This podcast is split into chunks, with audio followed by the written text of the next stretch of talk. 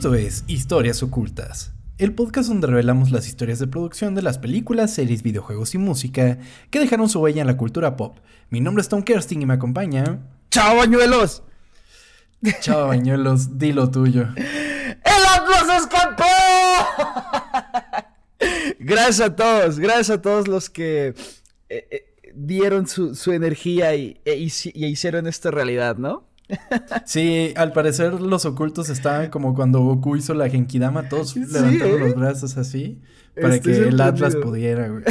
Muchísimas gracias. Es increíble que de repente, o sea, pasó, fueron campeones, yo me quedé en shock, no sabía qué hacer.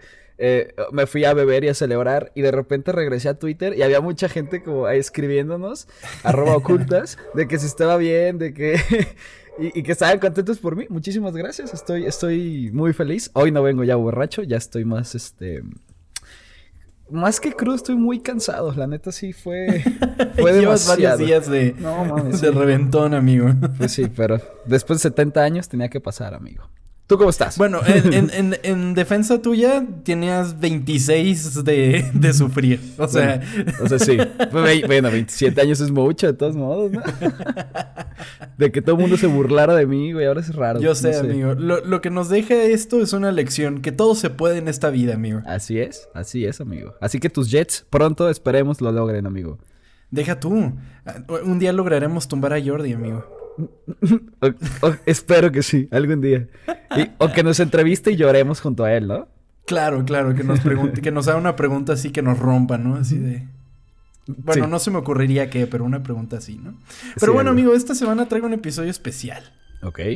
Es una gran semana y pues toca un episodio que vaya acorde con esto. Ok. En el episodio anterior conocimos la historia de Spider-Man, desde su inicio hasta su final. Y así como lo contamos, cada uno de nosotros tiene una historia con el arácnido. Y para muchos, lo que estoy a punto de contar fue su primer contacto con Spidey. Esta es la historia oculta de cómo Spider-Man llegó al cine.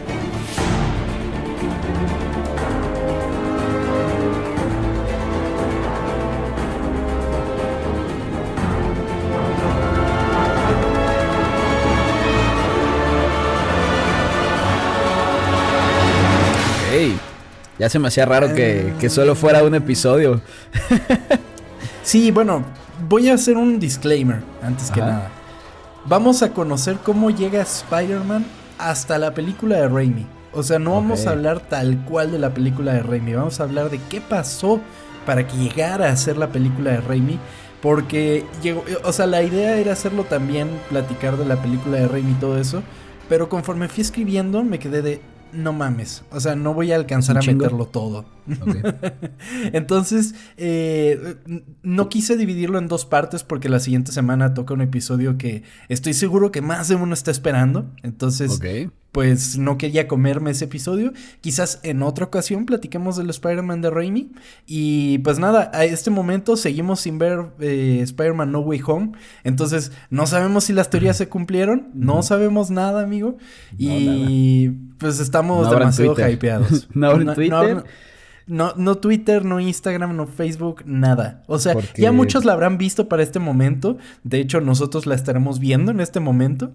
En este momento que usted está escuchando esto, estamos Tom y yo agarrados de la mano eh, viendo la película. Sí, totalmente. Y aunque va la chica de Chava, no me importa. Ah, no importa. Ella la sentamos atrás. es correcto. Pues bueno, amigo, ¿estás listo para conocer esta historia? Estoy listo, amigo, te escucho. Perfecto.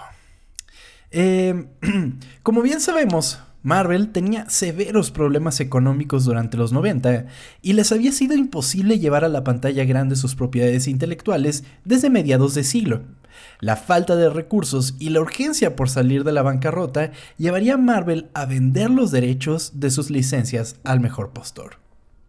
Eh, no sé si vamos a repetir mucho lo de chequen los episodios pasados y el episodio de Marvel. así que desde ahorita les voy pidiendo perdón si eso pasa, pero si no lo han escuchado, pues al final de cuentas es su culpa. Vayan a escucharlos y regresen a escuchar este, ¿no?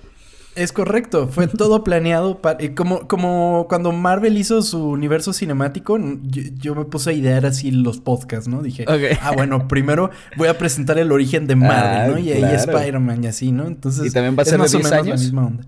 También es a 10 años el, plan. De repente van a ver unos spin-offs medios culeros, luego unas series que no le van a gustar a la gente porque no hay cameos, pero sí, básicamente va a ser así, amigo. Ok, perfecto. Sin embargo, la primera vez que vendieron los derechos del arácnido para una adaptación fílmica fue durante los 80, cuando Marvel le daría a Orion Pictures los derechos para realizar una película de Spider-Man en la que contarían con Stan Lee como productor y guionista de la película. ¿Y qué, tal lo hizo, güey? ¿O, cómo estuvo? Es que... No, pues no lo hizo, amigo, porque esto no sucedió. ¿Ah, no pasó nada? No. Te estoy contando de un proyecto que se iba a hacer, pero que no sucedió. Ok, me vas a platicar por qué, no me imagino. Es correcto, amigo. Como todo en este podcast. Pues sí. y este, me imagino que lo hubiera hecho bien, ¿no? Pues si él hacía un poco de pues, de Spider-Man. Eh, pues yo creo que, bueno, son pocas las personas que yo creo pueden dedicarse a escribir diversas cosas, o sea, de que libros, cómics, eh, películas, no todos son Neil Gaiman, por ejemplo. O sea, ser, ser bueno en todo está cabrón.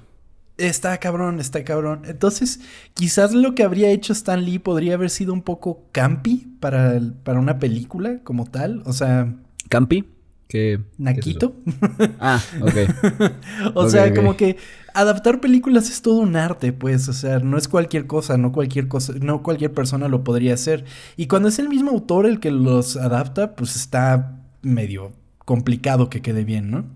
Sí, es, es que es diferente. Son cosas diferentes, así que sí está cabrón. Totalmente. Pues bueno, Lee propuso una historia en la que Spidey enfrentaría al Doctor Octopus y que llevaría el conflicto a una escala política en la que nuestro héroe debería de tener una guerra nuclear con Rusia. Siempre Rusia, ¿no? Güey, los rusos son los mejores villanos ever, güey. O sea, tú quieres un villano chingón, los rusos. Ahí es que luego todos se lo imaginan como mamados y hablando así y este y bebiendo vodka, algo así. Que, o sea no sé qué también es de pensar así, pues, pero, pero así los, los imaginamos. Pues está bien, ellos piensan que traemos sombrero y tomamos tequila todo el día, amigo. Que a veces es real, ¿no? Sí, por real. Y ellos también, para ellos a es real que se ponen pedísimos con vodka y pelean contra osos y así. Te, he platicado la, historia de cuando vino un amigo alemán aquí a, México. Ajá. Viene un amigo alemán a México que no tenía ni idea de México, ¿no? Y el güey llega al aeropuerto y llega en la noche y agarra un taxi hacia, digamos, hacia Mazamitla, güey, porque pues estábamos allá. Y, en eso, lo primero que el güey ve despertándose de, la carretera es un señor en burro con un, con un tequila, güey. Y el güey dijo, wow, todos los clichés son reales. y además lo vio con un filtro sepia, ¿no? Sí, Todo, todo como amarillento, Simón, güey. Qué chingón. Pero sí, amigo, entonces Spider-Man se le iba a reventar con Iván Dragon, ¿no? Entonces. Muy bien.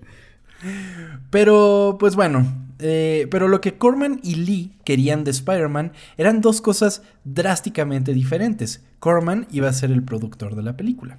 Eh, Lee quería un espectáculo de gran presupuesto y acción y Corman quería una película de cómics que pudiera presupuestarse con unos pocos dólares. Esto llevó a que el proyecto se desechara. Es que me imagino que anda de ser muy complicado hacer un...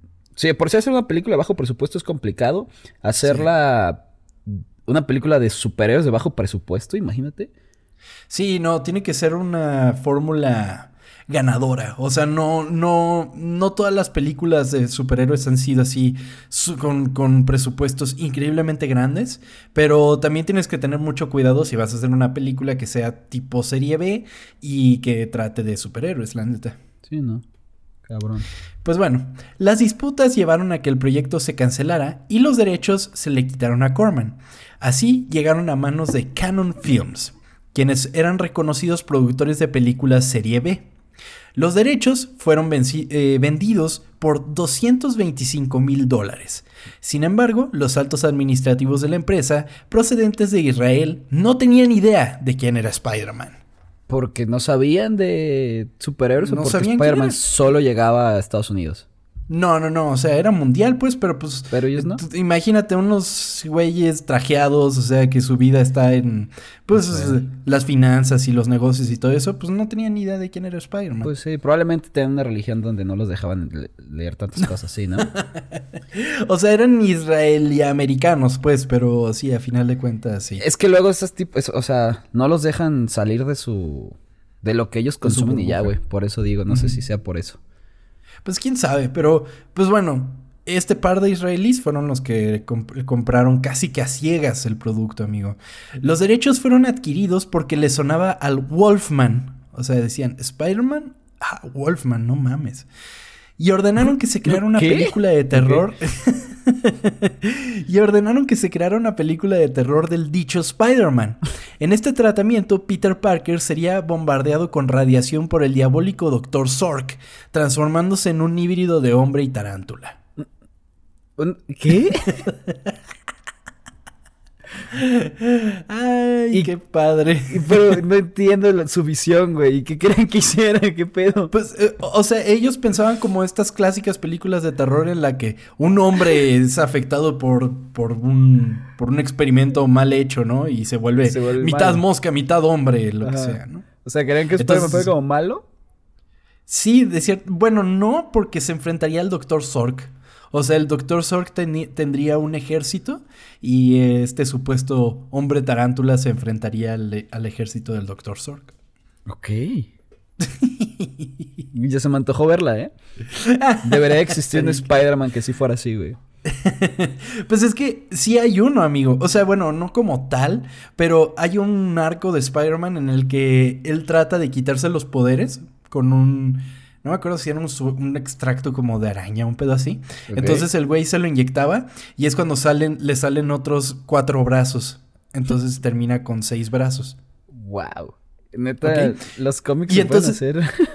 Sí, no, no, no. Y además eso eh, terminaba en que a Spider-Man se convertía como en un híbrido de hombre y araña, ¿no? Era como un monstruo. Wow. Eso, eso, eso, es que, ¿sabes qué pasa? Eso, mi referencia es la, caricatura del de los 90. Mm. Porque no sé si en el cómic también pasa. Sé que los brazos extra le salen en el Amazing Spider-Man número 100.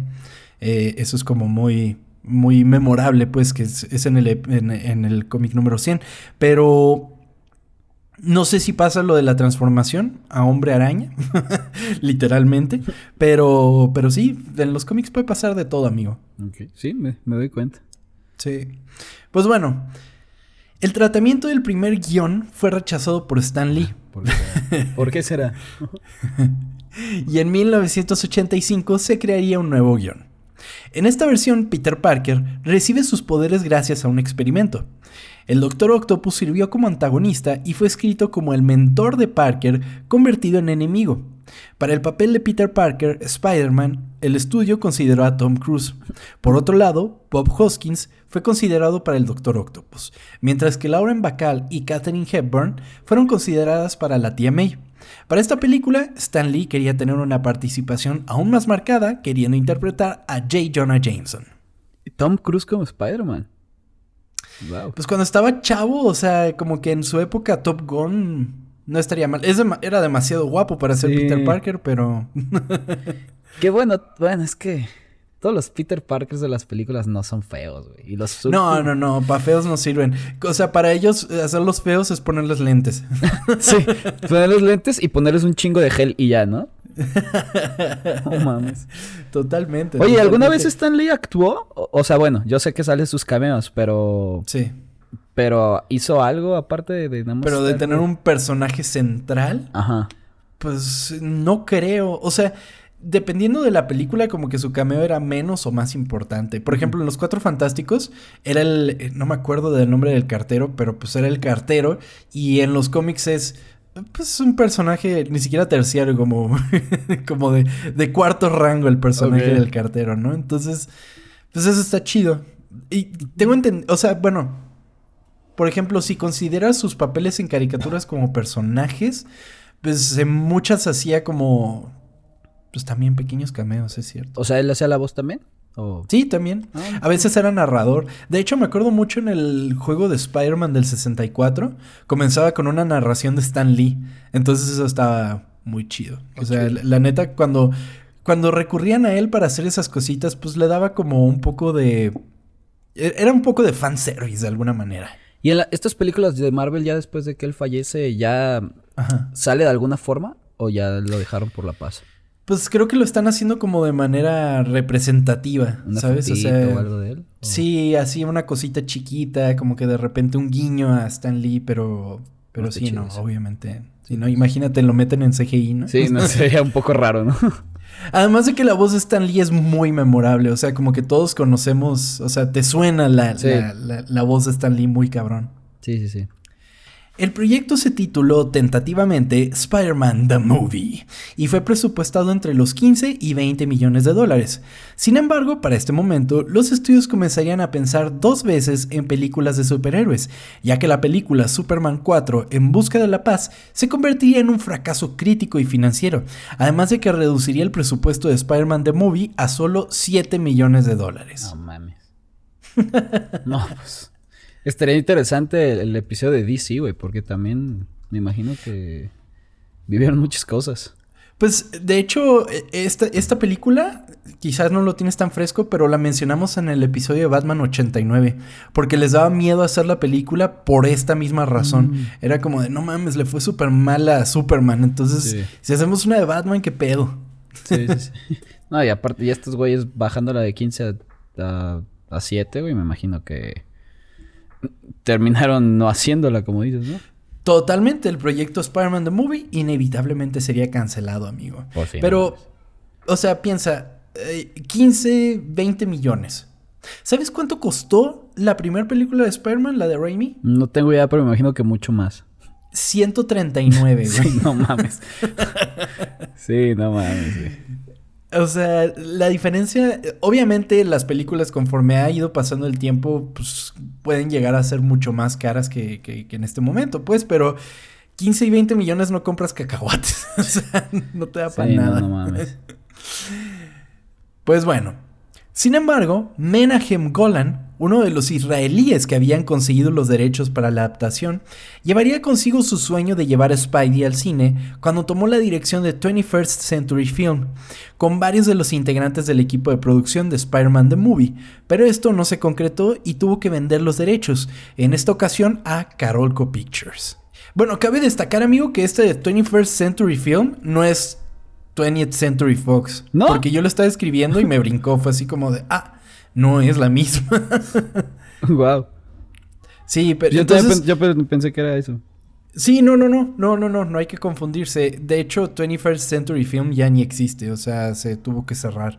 De hecho, creo que por eso mismo vendió los derechos para, mm. para, para Spider-Man. Pero no se olviden del nombre de este señor, de Golan. Menahem Golan, ¿verdad? Menahem Golan, es correcto, amigo. Pues bueno, es aquí cuando entra a la ecuación un joven director con ideas revolucionarias que estaba cambiando la forma de hacer el cine, amigo. Nuestro querido James Cameron. ¿Eso sí lo quieres? Sí, James Cameron es una verga. Muy cabrón. ¿En qué año, en qué año estabas diciendo que fue esto? Por finales de los 80. Sí, es correcto. ¿Qué había hecho, qué había hecho en Pues Terminator. Ah, Terminator pues y Terminator 2 creo que es del 90, 90 y... Bueno, 92 creo que es Terminator 2. Titanic, ¿Titanic de qué año es? Del 99. Ok. Titanic 99, verga. Sí, claro, Terminator 2 es del 91, ya ves, no estaba tan perdido. Pero sí, no, o sea, Terminator, Titanic, obviamente Avatar, amigo, o sea, James Cameron, la neta, es un güey que es muy visionario y que, pues, la verdad, o sea, no o sea, su, su, lugar como uno de los grandes directores de la historia del cine, pues está ganado a pulso, muy cabrón. Claro. Oye, ¿y Avatar 2? ¿Qué pedo con eso? Pues eh, según esto está haciendo la 2, la 3 y la 4 al mismo tiempo. Ah, ¿Neta? Sí, sí, sí, sí. Según esto se las está echando de corrido. ¿Y qué nueva tecnología va a haber cuando salga? ni idea, ni idea. Porque... porque sí fue la primera con IMAX, ¿no? ¿O 3D? ¿O qué fue? No, no, no. Era. Eh, era una mezcla entre. O sea, era la película que más explotaba el 3D, por así decirlo. Por eso vendió un chingo, ¿no? Sí, güey. Pues es la película más taquillera de la historia. Sí. Hasta pues, hoy día. porque al final de cuentas sigue siendo como un Pocahontas de gente azul. Es correcto. Y yo creo que la gente fue a verlo por eso, por eso, tecnología nueva, ¿no? Sí, muy cabrón. O sea, e, era algo que decías, güey, tienes que verlo en el cine. Era como, como el efecto Gravity, ¿no? Que era como de que, güey, la tienes que ver en el cine. O sea, no hay otra manera de ver esa película. Es chingón cuando las películas tienen como ese gag, ¿no? Como la de eh, Un lugar en silencio. Que la tienes que ver en el cine.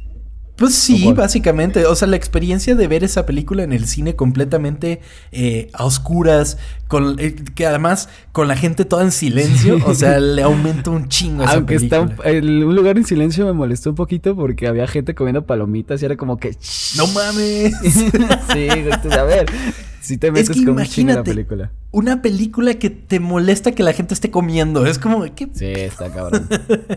Entonces, sí, como tú lo dices, Avatar, pues era una cosa súper revolucionaria. Que yo después de verla en el cine, creo que solo la volví a ver una vez, amigo. Yo alguna vez en Canal 5, así como de, ah, mira, ahí está. Pero imagínate, ¿cuánto, cuánto duraba Avatar? Como dos horas y media, ¿no? Y luego los anuncios de Canal 5 se hacían como de cinco horas la película, güey. No mames.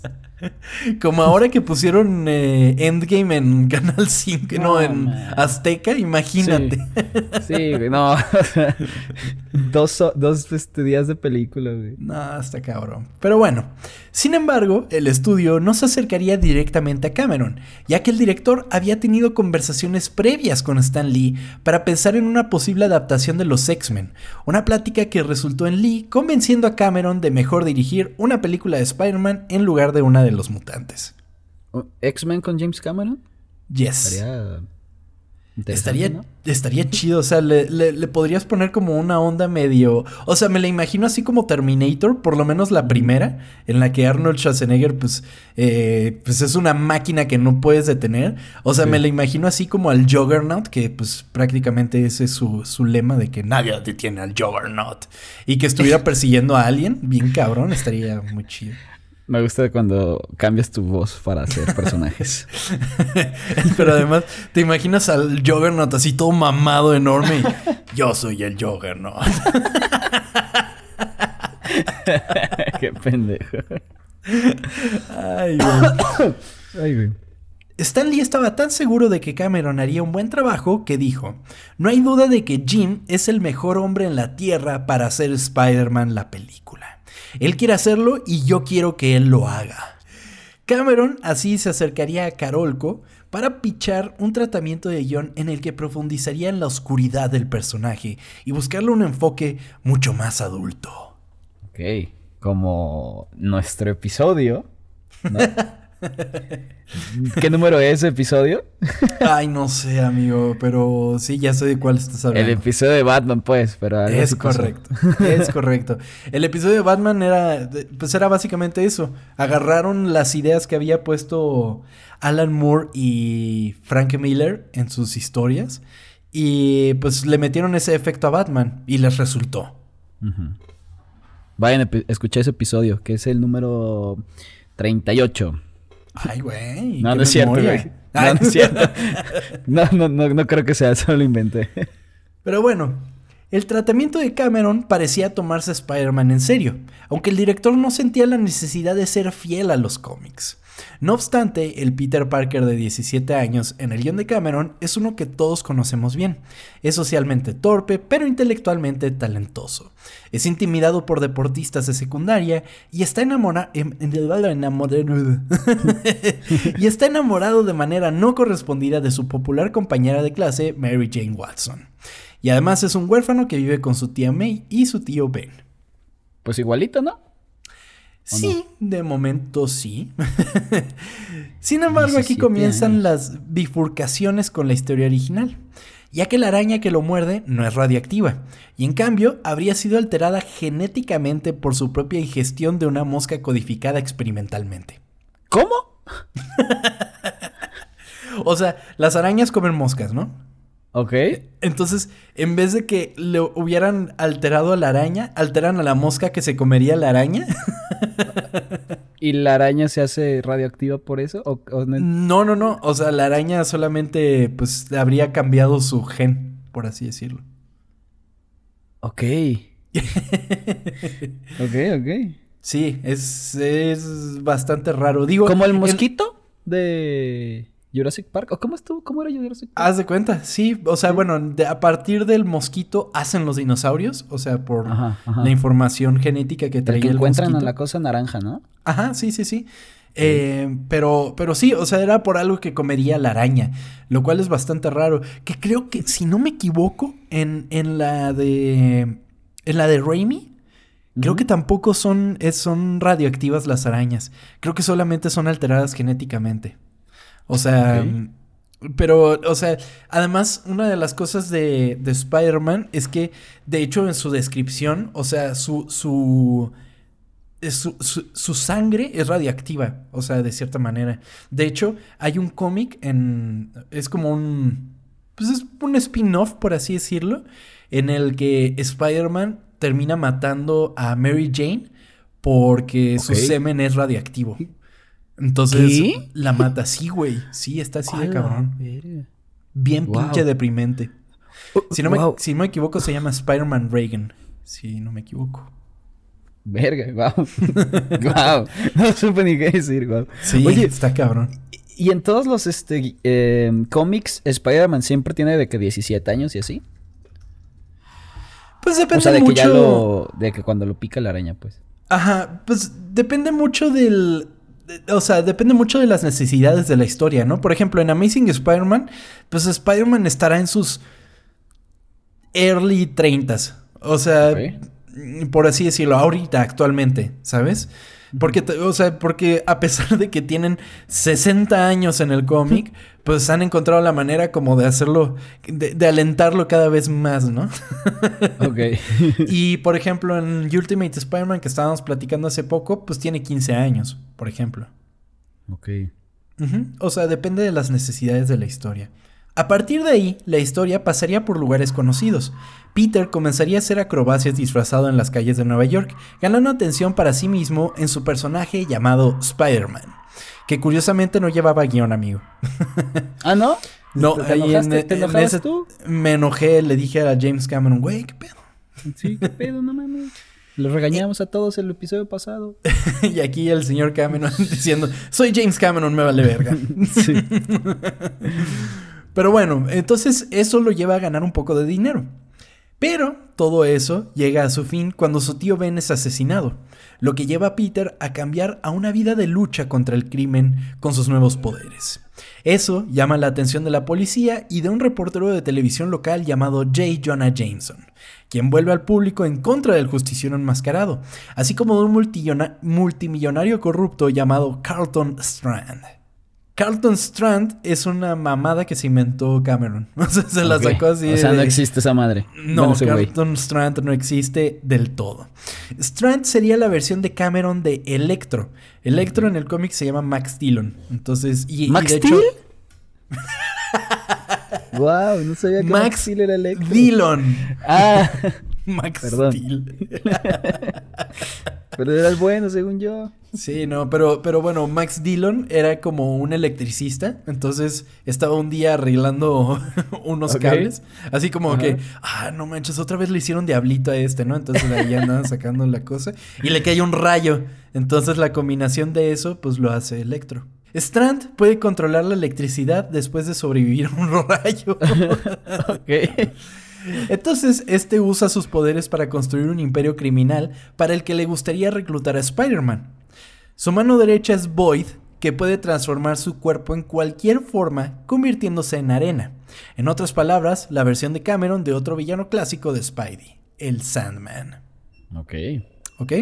También Void es un nombre que se sacó de no sé dónde James Cameron. No entiendo por qué hizo esa ah. adaptación, pero bueno. Eh, eso te iba a preguntar, ¿por qué si ya existía, ¿por qué hizo eso? No tengo idea, no tengo idea. O sea, el nombre del Sandman es Flint Marco. Entonces, o sea, tampoco es como de que lo vieran necesario, pero bueno, cada quien sus libertades creativas.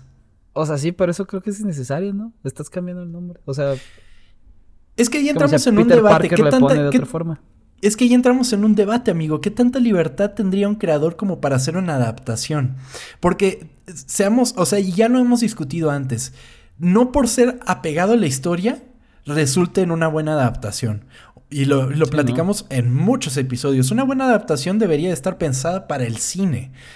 Pero como tú lo mencionas, ¿qué tanto le ayudaría al cine que el nombre del personaje cambiara? Es que exactamente, sí, tienes razón. Te puedes adaptar para, porque no es lo mismo leerlo a estarlo viendo. O sea, no funciona de la misma forma. Totalmente. O sea, no puedes expresar lo que viene en un libro de la misma forma que va a venir en la película. Pero qué chingados tiene, o sea, que se llame Jesús a José. O sea, no mames, eso no le va a cambiar nada, no mames. Pero bueno.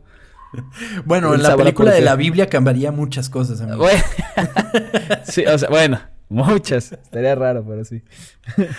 Ay, güey. Pues bueno, otra de las libertades que Cameron se tomaría sería elevar severamente el tono del mitos de Spider-Man, haciéndolo realmente oscuro, al hacer que Peter disfrutara de herir a la gente, maldiciera con entusiasmo y que no solo se enamorara de Mary Jane, sino que ambos tuviesen una escena de sexo en la cima del puente de Brooklyn. GPI, güey. Creo que a Cameron le encanta hacer. No, es ahora escena de sexo. ¿Te acuerdas de la escena de sexo de la primer Terminator? Es como de que no, no hay necesidad de hacerla tan presente. O sea, ya entendí. Sí, parece, parece telenovela mexicana, ¿no? Que duran como 15 minutos ahí en la cama. Es como, güey, simplemente Nada más mueve la camarita y se va a ver que se acuestan en la cama y listo, güey. No te que enseñarme todo, güey. Sí, totalmente. Pero bueno, o sea, Cameron quería hacer su escena. Y además, o sea, así como el de Raimi tiene el gag que la verdad es una cosa increíble, el beso de cabeza en la lluvia. Es así súper épico. Ah, pues Cameron también quería hacer algo similar. Entonces dijo, arre, van a tener su escena de sexo. Pero Mary Jane tiene que cerrar los ojos, no va a ver nunca lo quién es Spider-Man, ¿no? Entonces. ¿Qué? Sí, no, no sabía que era Peter Parker. Que no abre los ojos porque se enamora. o se le quita el enamoramiento, ¿no? Oh, sí. O es como. a ver, se cogía a Spider-Man, pero con el traje puesto. Sí. o sea, y, a ver, es que no es la única, es que no es la única. En el cómic, amigo, eh, Black Cat le pasa lo mismo. Ella se enamora muy cabrón de Spider-Man, pero no de Peter Parker. De hecho, cuando él le muestra que es Peter Parker, es como de, güey, no, o sea, ¿qué pedo? O sea, sí, es algo muy del cómic eso. Ok. Qué feo. Todo termina... al 100%. Totalmente, amigo, totalmente. Todo termina en una batalla furiosa en la parte superior del World Trade Center, con Spider-Man rescatando a Mary Jane de Electro y revelándole su verdadera identidad en el proceso. Ok. Sí. ¿En cuál de las dos? Pues la verdad no sé, pero habría envejecido muy mal eso. es cierto, güey, es verdad. pues bueno, Stan Lee amó el tratamiento de Cameron. En una ocasión dijo, lo que Jim logró hacer fue hacer a Spider-Man exactamente como debería ser. Todo parece fresco y diferente, algo que nunca antes habíamos visto. ¿Y tú crees que sí? No. es que yo estoy escuchando puras cosas extrañas, güey. No sé por qué Stan Lee estaba ahí enamorado de ese güey. o sea, era un gran director. Sí. Sí, pero... Muy cabrón, pero de ahí a, a, cromársela tanto. Stan Lee siempre fue. Es, que Stan Lee era como el abuelito que todo lo que haces le gusta, ¿no? Entonces era como de, ay, sí, el Jim. que además me da risa cuando dicen Jim Cameron. Es como de, tenle más respeto, ¿no? Pero bueno. Cada quien. La mesa estaba puesta para que Cameron comenzara con la película una vez que terminara el rodaje de True Lies en el 93. Inclusive el cast ya estaba armado. Fíjate nada más el nivel de cast que tenía, amigo. Kevin Spacey sería Norman Osborn. Cancelado, obviamente, pero sería Norman Osborn. wow. Nicky Cox sería Mary Jane. ¿Por qué? No, no es cierto. Michael Douglas sería J. Jonah Jameson. Estaría muy cagado. y el más raro de todos, Arnold Schwarzenegger sería el Doctor Octopus. Verga. Wow. No, pues. Estaría rarísimo eso, ¿no? Yo soy el Doctor Octopus. no mames, no, güey, no. No, no, no sé, no me lo imagino. Come with me if you wanna live. no, güey, no, no, no me lo imagino, güey. No mames. El Doctor Octopus siempre fue este como, como en las películas. O sea, como. Pues es que a Schwarzenegger, pues mamado y alto, ¿no? El Doctor Octopus me lo imagino totalmente al revés, pues. No sé en, en, las películas era chaparro y gordo. Exactamente. En los en, los cómics, perdón. En los cómics era chaparro y gordo. Pues en las películas está un poquito igual, ¿no? Pues está, o sea, Alfred Molina me parece una gran adaptación. sí, sí, sí. O sea, no está fit, pues, pero tampoco, o sea, pero tampoco es un gordo que no se pueda mover. O sea, en los cómics literal es una bolita. Entonces, es muy raro, depende también de quién lo ilustre. O sea, hay otros que lo hacían como más mamado, o sea, como que se ponía de pie y era así enorme. ¿Te acuerdas el de la caricatura?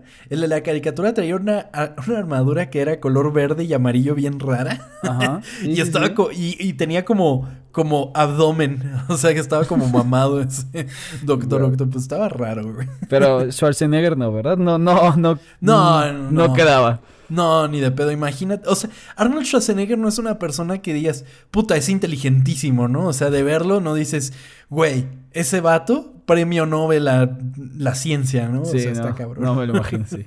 me lo imagino cargando muchas pesas y ya. Sí, totalmente. Que un saludo al señor Arnold Schwarzenegger, totalmente. Porque sí nos escucha. Yes. Los escucho mientras entreno. El protagónico, amigo, Peter Parker, de Spider-Man, sería interpretado por no más ni menos que un joven Leonardo DiCaprio. Güey, ¿qué no Spider-Man tiene que ser feo? Dale tu Es que a ver, güey. Es que a ver, amigo. Es que a ver, amigo. Le iban a poner lentes. Ah, ah, bueno, sí. Y gel. Es cierto, ya. Tienes razón. Perdón. Le iban a poner lentes, entonces. No, pero. Leonardo DiCaprio habría estado cagado. O sea, es que. Bueno, no sé. Y hay un póster que es como ilustrado en el que ves como a Leonardo y la mitad es la cara de Spider-Man. Y es como de. Sí, eres muy guapo, güey. Pero, pero bueno. Es que es como, como, lo que le pasó a Andrew Garfield, güey. Es demasiado cool. ¿No? No puede ser tan cool y ser Spider-Man. Totalmente, totalmente. Pero bueno, Leo sería Spider-Man. Sin embargo, poco después de que Cameron terminó con True Lies y presumiblemente listo para centrar toda su atención en Spider-Man, Carolco Pictures, la empresa productora de la película, se declaró en quiebra, como resultado de varios fracasos masivos de taquilla. Sin embargo, Carolco se aferró a los derechos de Spider-Man hasta que los perdió en una venta de activos. El comprador sería MGM. Verga. ¿Una venta de activos es cuando tienes que vender tus cosas para poder pagar lo que le debes a las, a las personas? ¿O, ¿O cómo es eso? No, la venta de activos es vender todo lo que tienes. O sea, tus IPs, lo que sea. O sea, ya... O sea, estás, quebrado. ¿no? Ajá, sí, totalmente. Y pues eh, Metro Goldwyn Mayer serían los que comprarían los derechos de, de todo, pues, básicamente. Y entre ellos se llevarían lo de Spider-Man. Es aquí cuando entramos a la matemagia de los abogados, amigo. Aquí se empieza a poner complicado. Carolco Pictures tenía los derechos cinematográficos de Spidey, pero, por otro lado, Sony tenía los derechos de la distribución casera, o sea, de los VHS, pues. Y Viacom había ganado los derechos de transmisión en televisión. Una vez que MGM adquirió los derechos cinematográficos, tanto Sony como Viacom afirmaron tener como resultado de sus contratos el derecho a hacer una película de Spider-Man. O sea, estos tres estaban en el mismo contrato, ¿sabes? Nada más que uno iba a producir la película, otro le iba a transmitir por televisión y otro iba a hacer los, de los DVDs, los O sea, se tenían que poner de acuerdo ellos para eso. Exactamente, era básicamente eso. Entonces, ¿qué pasa? Carolco pierde los derechos de Spider-Man y tanto Sony como Viacom es de, a ver, a ver, a ver, a ver, espérame. O sea, nosotros estamos en ese contrato, nosotros tenemos el derecho de las películas de Spider-Man. Sí, sí, sí. Ok. Ok. Al mismo tiempo, Marvel Comics, con problemas económicos, demandó para recuperar los derechos, sobre la base de que Carolco no había podido hacer una película antes de que expirara su opción de hacerla. Okay. Incluso Menahem Golan, ¿Te acuerdas? El israelí que había comprado los derechos cinematográficos salió a la superficie demandando a todos los demás y afirmando que todavía tenía una parte de la acción de Spider-Man. No No, pues ya, güey, que se agarren a putazos y el que quede vivo ya se lo queda. No mames. o sea, entre todos empezaron a demandar. Qué increíble. O sea, era como de que. Eh, o sea, hasta el güey que ya tenía años de haber estado ahí dijo: Yo también estoy acá, me vale. Sí, claro. No mames. Qué desmadre. Sí, totalmente, amigo. Pero pues. Eh, eso no se resolvió rápidamente. Porque mira, según Los Angeles Times, los casi cuatro años de litigio sobre los derechos de Spider-Man involucraron cuatro casos de bancarrota y cinco demandas que involucraron 18 acuerdos separados por escrito. no mames. Casi todos los estudios de Hollywood, junto con otras entidades, se involucraron en la disputa legal. Cuando la demanda se redujo a una pelea entre MGM y Sony, incluso la franquicia de James Bond quedó atrapada en el medio ya que ambos estudios estaban planeando películas de 007 en competencia debido a un problema de derechos. Verga, parecen padres que se acaban de divorciar peleando por sus hijos. ¿Qué pedo? Está cañón. O sea, y creo que hasta hace pocos años esos problemas eran del día a día para los abogados de todas las empresas porque, eh, o sea, por ejemplo, y, lo vimos en algún momento, bueno, en el episodio de Marvel 68, para recordarlas, eh, de cómo tuvieron que a los poquitos irse haciendo otra vez de sus, de sus franquicias. O sea, Imagínate las putizas entre abogados, ¿Y James Bond qué, qué vergas hay ahí? O sea... Pues es que los derechos de James Bond no son tanto de MGM, sino que son de los Broccoli, que es la familia que, lleva la, la, franquicia de James Bond. Mames, qué desmadre. Pero bueno, Sony dijo, ah, pues voy a hacer mi película de James Bond, ¿no? Y MGM de, aguanta, aguanta, yo la estoy haciendo, ¿qué pedo? Pero bueno, eh, los tribunales determinaron que el contrato original de los derechos de Marvel sobre Golan habían expirado. ¿Ok? Un problema menos. Devolviendo los derechos a Marvel, pero el asunto aún no estaba completamente resuelto, ya que en 1999 Marvel otorgó los derechos de Spider-Man a Columbia Pictures, que era subsidiaria de Sony Pictures, lo que puso como loco a MGM. Pues sí, güey. O sea, verga, los abogados ahí sí fue como, mira, esto no te lo esperabas, perro. mira, me has bajo la manga. Exactamente. Esto llevaría a un acuerdo entre ambos estudios, dando lugar a que los derechos cinematográficos de Spider-Man fueran para Sony en 1999, mientras que ésta renunciaría a cualquier esfuerzo por hacer una película de James Bond, dándole esta exclusividad a MGM. Ah, bueno, al final de cuentas todos fueron amigos entonces. entonces... Fue como, bueno, está bien, quédate esto, pero dame esto. Se pusieron de acuerdo. Sí, de cierta manera, amigo. Y ahí, pues, ¿quién ganó? Sea, ¿qué vendió más? Pues me dijo que Spider-Man. Pues sí, Spider-Man ha ganado bastante más que James Bond, pero pues James Bond no es poca cosa, amigo. O sea, la neta también es una es una franquicia muy grande. No, y también hay 17 mil películas de James Bond, ¿no? Sí, deja tú, o sea, la última que fue en pandemia, pues hizo como, o sea, no llegó a los mil millones de dólares, pero se, quedó como en 800, una cosa así, güey. Sí me gustó esa película, la disfruté. Ah, yo no la vi. Está, está yo no la vi. La neta me gusta mucho el James Bond de Daniel Craig. Es muy chingón. Sí, la neta sí. Muy bueno. Pues bueno, cuando el humo de la disputa legal finalmente se disipó y Sony salió victorioso con los derechos de Spider-Man, el camino finalmente pareció despejado para hacer una película de Spider-Man. Pero durante todo este tiempo, Cameron no se quedó de manos cruzadas, sino que en 1999 estrenaría una, de las películas más taquilleras de la historia, nominada para 14 premios de la Academia y ganadora de 11 de ellos. Estoy hablando, amigo, de no más y menos que Titanic. Que, o sea, el güey se puso a trabajar, ¿no? De, ah, no van a dejar hacer mi película y me pongo a hacer otras cosas. Y todo. Es correcto. Yo voy a hacer la película más cara de la historia, pero que además va a ser la película más taquillera de la historia. Bueno, obviamente hasta que llegó Avatar y la tumbó, y hasta que llegó Avengers Infinity War y la tumbó, pero sí, básicamente. Que, ay, güey, a mí Titanic nomás no me gusta. ¿Verdad? No mames, es súper aburrida, güey. Bastante, y es bien pinche larga, güey. Y todavía la veías en Navidad en Canal 5 y de, que durara dos horas y media duraba cinco. Güey, es que la primera hora de que los, estos güeyes ahí buscando el Titanic, me vale pito, buscando a la señora y ya se pone bueno con la señora, se pone a platicar, pero ay no, güey, qué hueva. Lo siento, no me gusta. No me gusta para nada. Pero si duran una hora buscando el Titanic. Sí, güey, o sea, es la primera la primera parte de la película son estos, este, ¿cómo se Los les dice? buzos, ¿no? Sí. Los buzos. Y, y, no pasa nada más que, ay, mira, qué bonito está eso. Ay, ¿quién será? Ah, mira, es la señora. Ay, hola, señora, ¿le puedo hacer una pregunta? Ay, no, no mames. No, no, no la soporto, güey, perdón. Al que le gusta está bien, pero hoy no. O sea, o sea, respetamos que es una de las películas más importantes de la historia, pero pues a Chava no le gusta. No me gusta. Y está bien. Yo sabes qué tengo que hacer, sentarme a verla de principio a fin. Porque, o sea, te digo, la veía en Canal 5, pero nunca me he sentado así a verla completa, ¿sabes? Igual y si la ves completa, dura hora y media, ¿no? mucho más condensada. Si la ves completa, ¿te gusta? Por ahora... Ay, güey.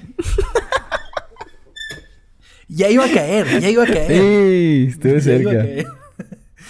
Titanic no solo le dio el récord de la película más taquillera de la historia a Cameron, sino que también le daría el Oscar de mejor película y mejor director. Y aunque Stan Lee y el entonces director de Sony todavía querían ver a Cameron, a Cameron detrás de la cámara, ah, ¿viste lo que hice? El director ya no estaba interesado en adaptar el material de otra persona. Pues sí, él ya había hecho lo suyo, ¿no? Ya le ah, totalmente, pues totalmente. pito. No me quisiste cuando podías, ahora en mi mejor versión, güey. Exactamente. Pues sí. No manches, o sea, la verdad, le vino muy bien a Cameron no hacer Spider-Man. Sí, creo que fue lo mejor que le pudo pasar, ¿no? Totalmente, además de que siento yo que para ese momento una película de Spider-Man no habría podido ser.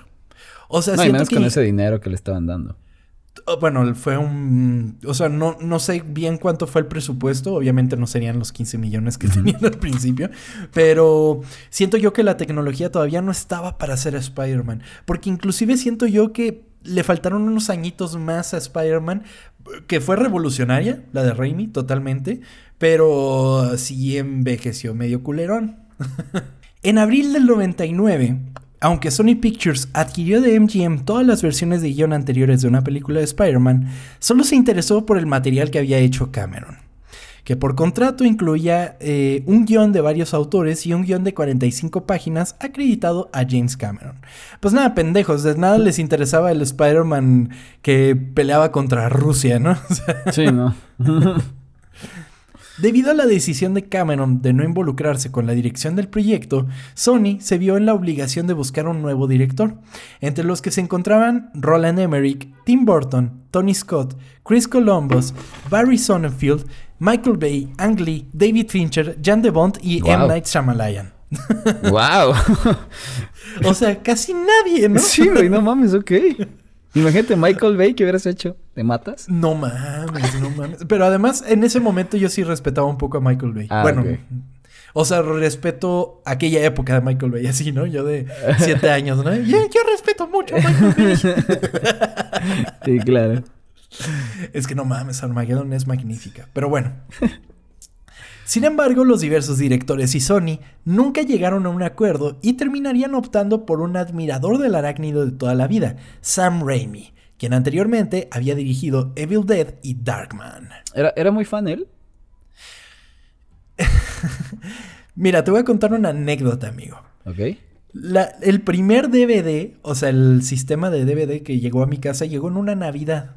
Entonces, eh, al día siguiente, o sea, el 25, eh, mi papá me llevó a comprar el DVD de Spider-Man. O sea, porque dijo, no tenemos ninguna película, pues vamos a comprar la de Spider-Man, ¿no? Entonces, eh, que de hecho todavía tengo por ahí mi DVD original de Spider-Man.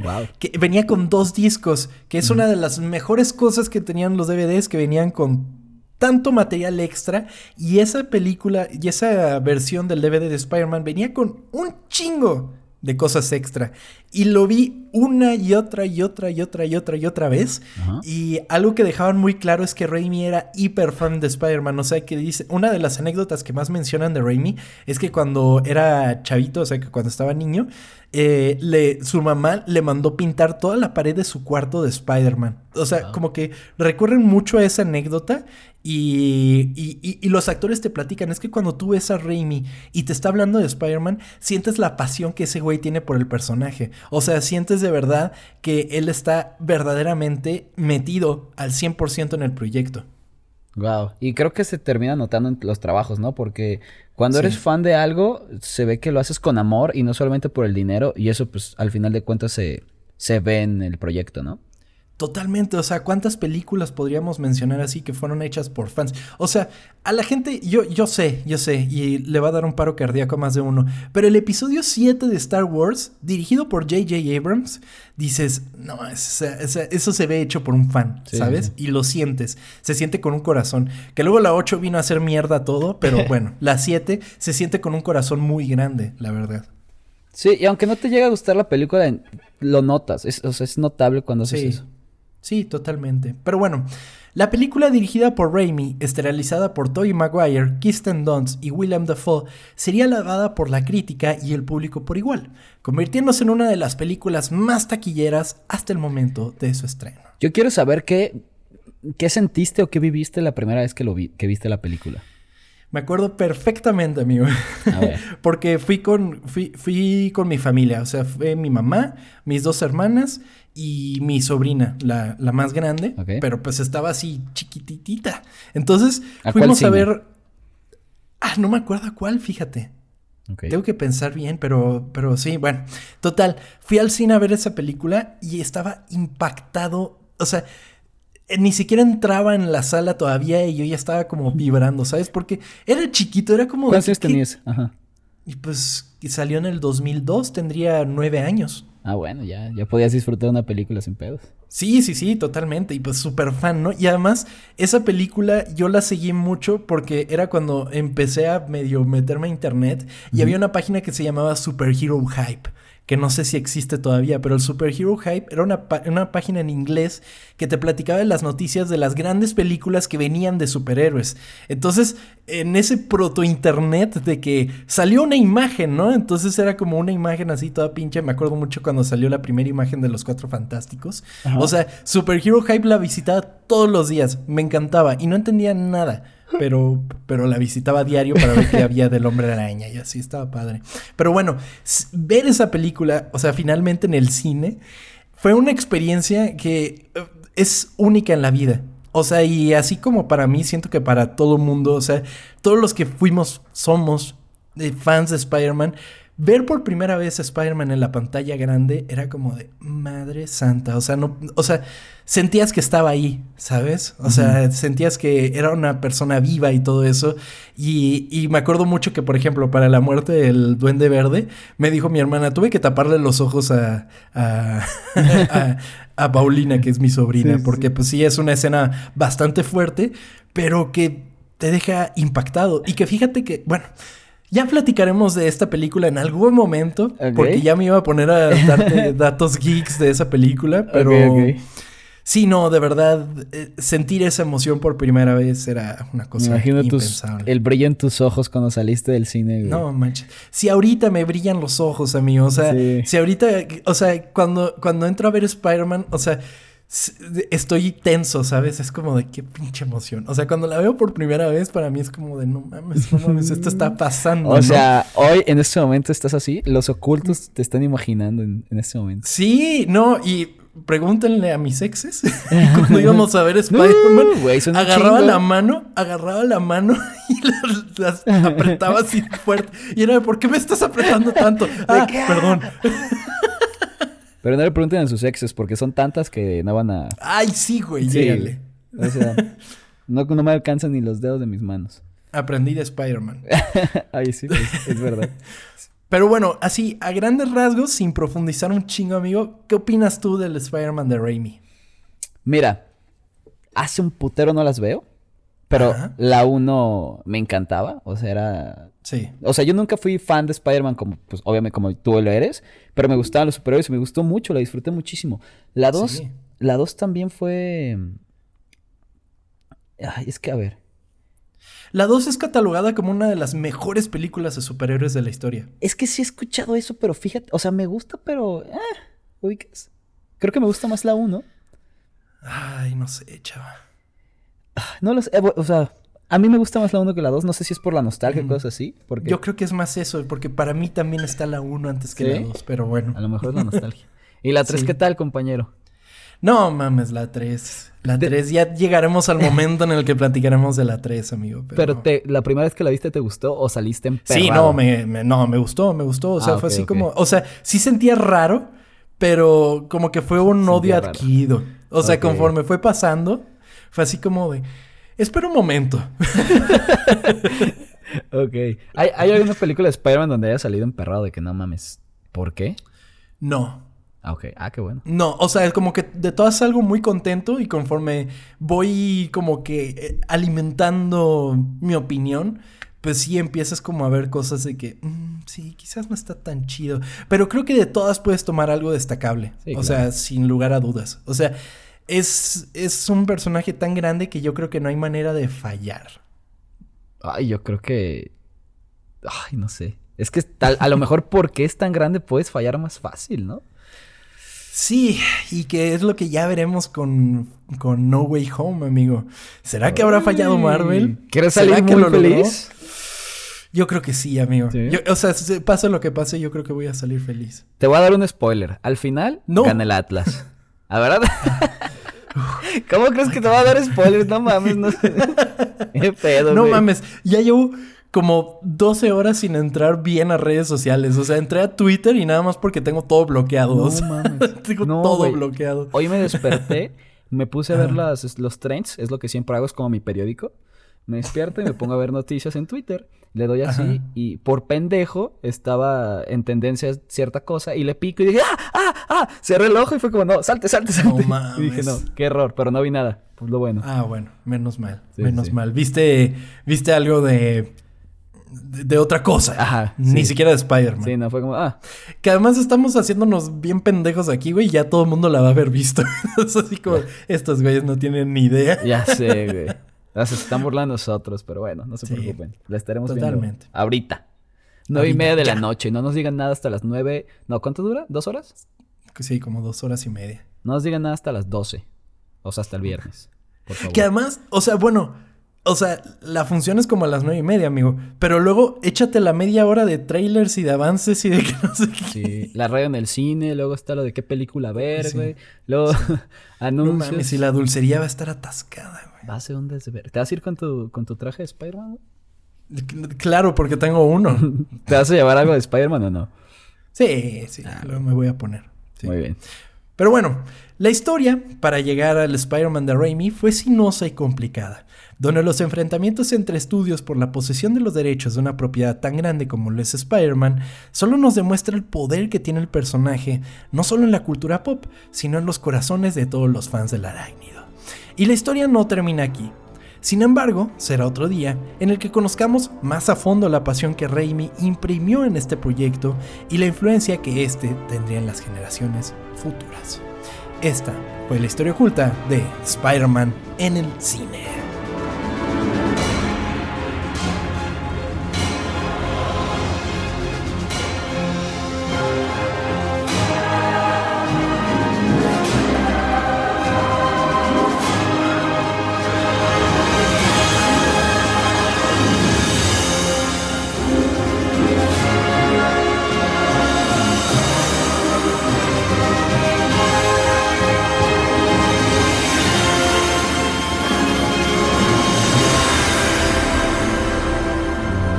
Quedo con muchas ganas de escuchar los próximos episodios, güey.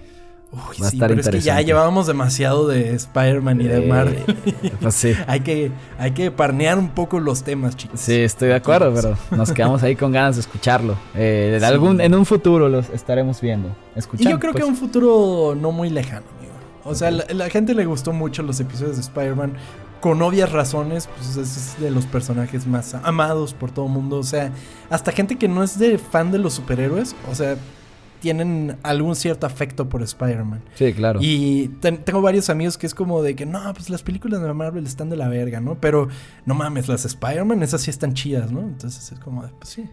¿Tú crees que es el superhéroe más querido de todos? Actualmente yo creo que sí, amigo. Ya lo habíamos platicado en otro momento de que quizás no es el personaje más popular, pero yo creo que ahorita, en este preciso momento, yo creo que sí. Y pues bueno, amigo, esa fue la historia de Spider-Man en el cine. Bueno, rumbo al cine, porque en sí no analizamos tanto qué pasó en el cine, sino cómo es que llegó a pasos complicados hasta ahí. Y pues esperen el siguiente episodio, bueno, no el siguiente episodio, sino el episodio en el que lo platiquemos, tal cual del Spider-Man de Raimi, y quizás el Spider-Man de Mark Webb, y quizás el Spider-Man de John Watts. Entonces, ustedes tengan paciencia, ocultos. Y la semana pasada, ¿te recuerdas que hicimos una pregunta, amigo? De qué hacían mientras nos. Este. ¿Qué hacían las personas mientras nos escuchaban? Es correcto, amigo. Eh, y que, que pueden contestar por medio de Spotify. O sea, eh, ahí está. Estoy sorprendido. Yo, yo no lo sabía, ¿eh? ¿Ya ves? ¿Cómo funciona? ¿Te metes al, al episodio y ahí escribes o al...? Es correcto, no, no, no, no tienes que meterte a ningún lado. Tú te metes a Spotify, creo que nada más tienes que hacer un pequeño scroll hacia abajo y enseguida te va a aparecer como la pregunta que pusimos y el espacio para responder. Tecleas y ya se registra en nuestra base de datos. Ok, perfecto.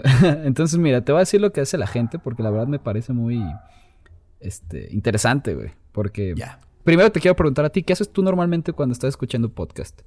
Eh, estoy jugando o eh, trabajando en su defecto. Ok, pues mira.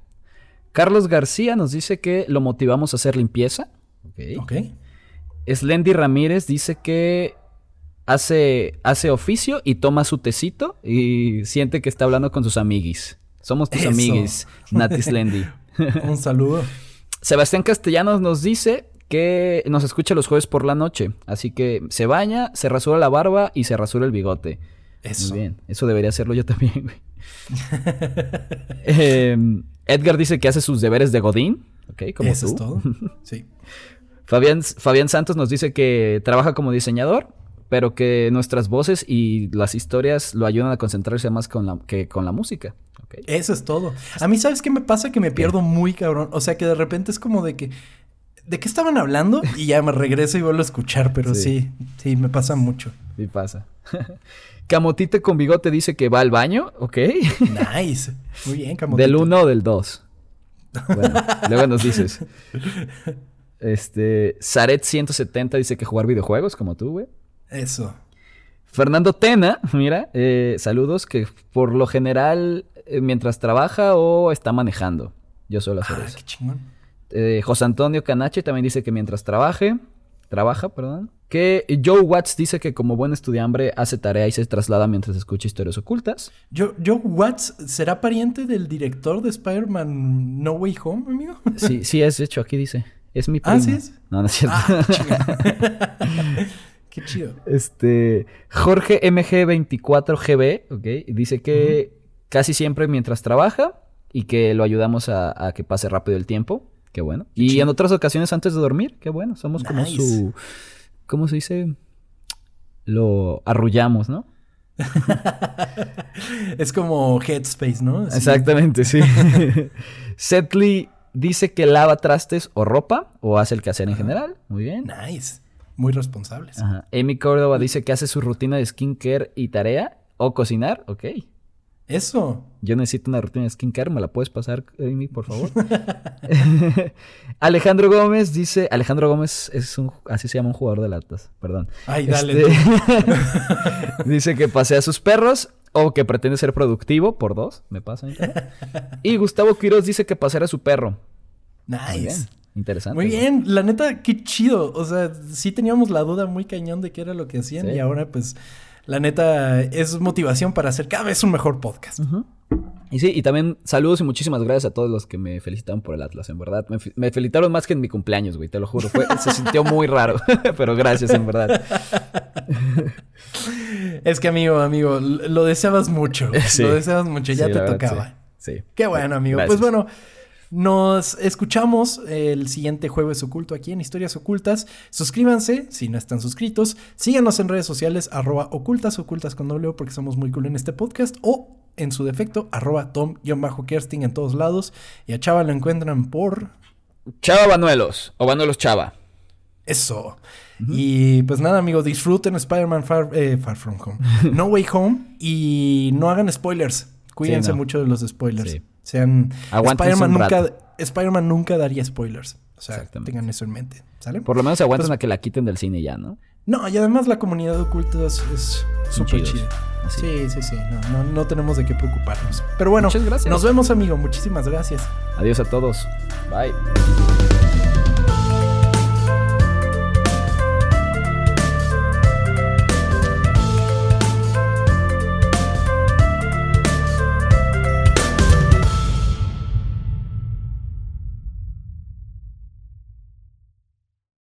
¿Te acuerdas de la canción que hizo Nickelback para Spider-Man? Eh, la de Look at this graph. No, esa no es. ¿Te acuerdas de ese meme? And they say there's a hero to save us. I'm not gonna stand here waiting. No, no, me acuerdo, güey. ¿Te gusta Nickelback o solo esa? Ay, amigo. Okay, Te va a doler lo que voy a decir. ¿Sí te gusta? Me gustan unas 10, 15 canciones. Ah, no, no, me gusta toda la discografía, güey. O sea. Look at this photograph. bueno, está bien. Además me, encanta que dijiste lo del meme, güey. Sí, güey, el Vine. El Vine. Look at this graph. Y ya no se queda así como bien. Güey, me mames ese puto se Vine. Se bien incómodo. Ese Vine es mi favorito, güey. Ay, güey. Se extraña Vine. Vámonos, amigo. Adiós. Bye.